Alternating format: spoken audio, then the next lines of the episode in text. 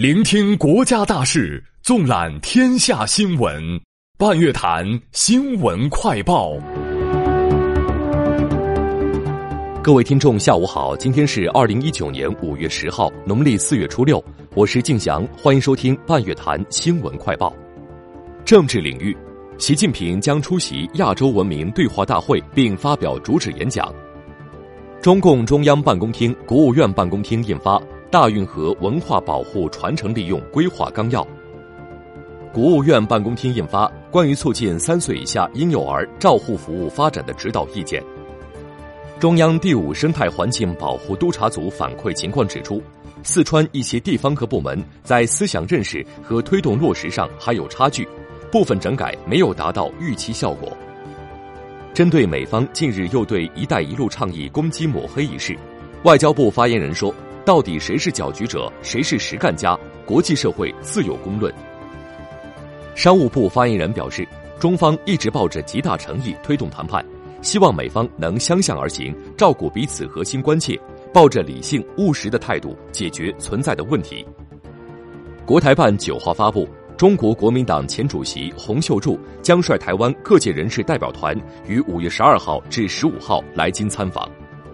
教育领域。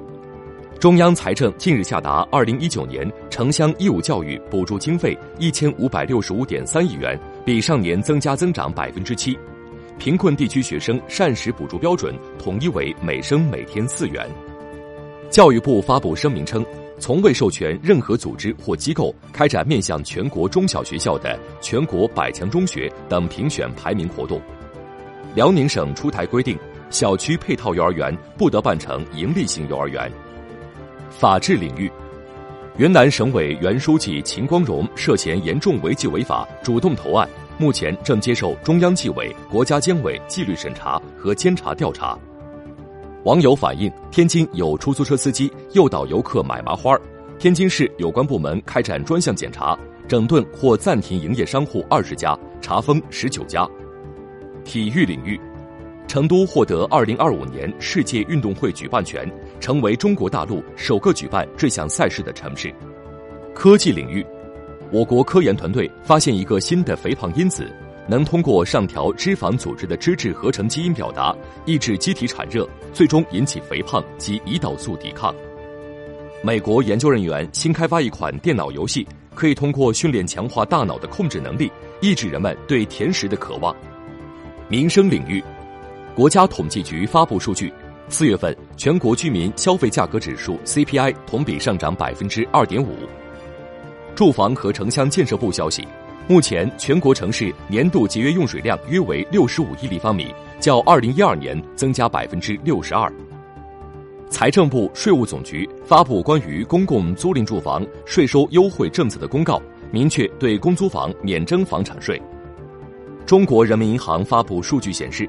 四月，我国人民币贷款增加一点零二万亿元，同比少增一千六百一十五亿元。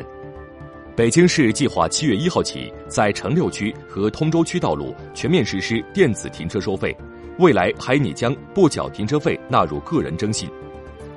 天津市出台规定，六月一号起，现役军人和消防救援人员在全市可免费乘坐公共交通工具。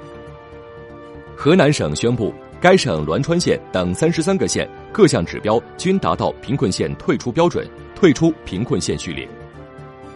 四川省近日开始对失业青年实施青年就业启航计划，为有需要的失业青年提供培训项目、技能教育、见习机会等。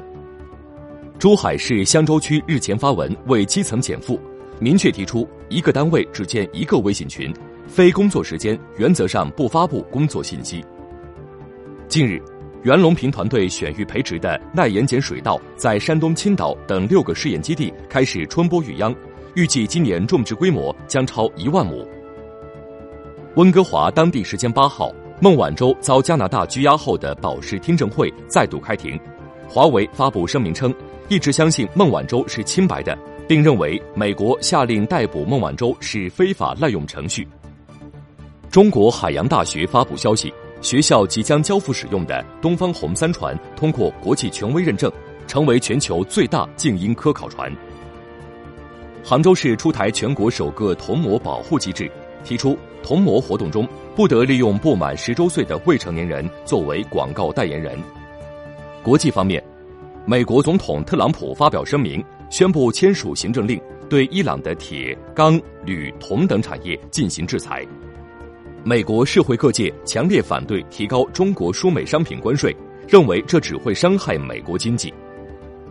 为纪念卫国战争胜利七十四周年，俄罗斯在首都莫斯科红场举行盛大阅兵式，展示多种先进武器装备。巴西总统博索纳罗签署政令，进一步放宽该国枪支管控。朝鲜有关部门表示，朝鲜近日进行的火力打击训练属于朝鲜军队的正常训练，外部不应对此说三道四。德国总理默克尔表示，二零二五年前，德国在科研方面的支出占国内生产总值 GDP 比例将提高到百分之三点五。欧盟外交和安全政策高级代表同英法德外长发表联合声明，强烈敦促伊朗一如既往的全面履行伊朗核问题全面协议。法国总统马克龙在巴黎与利比亚民族团结政府总理法耶兹·萨拉杰举行会谈，呼吁利比亚冲突各方无条件停火。韩国联合参谋本部说，朝鲜九号下午试射两枚不明发射体。推测或为短程导弹。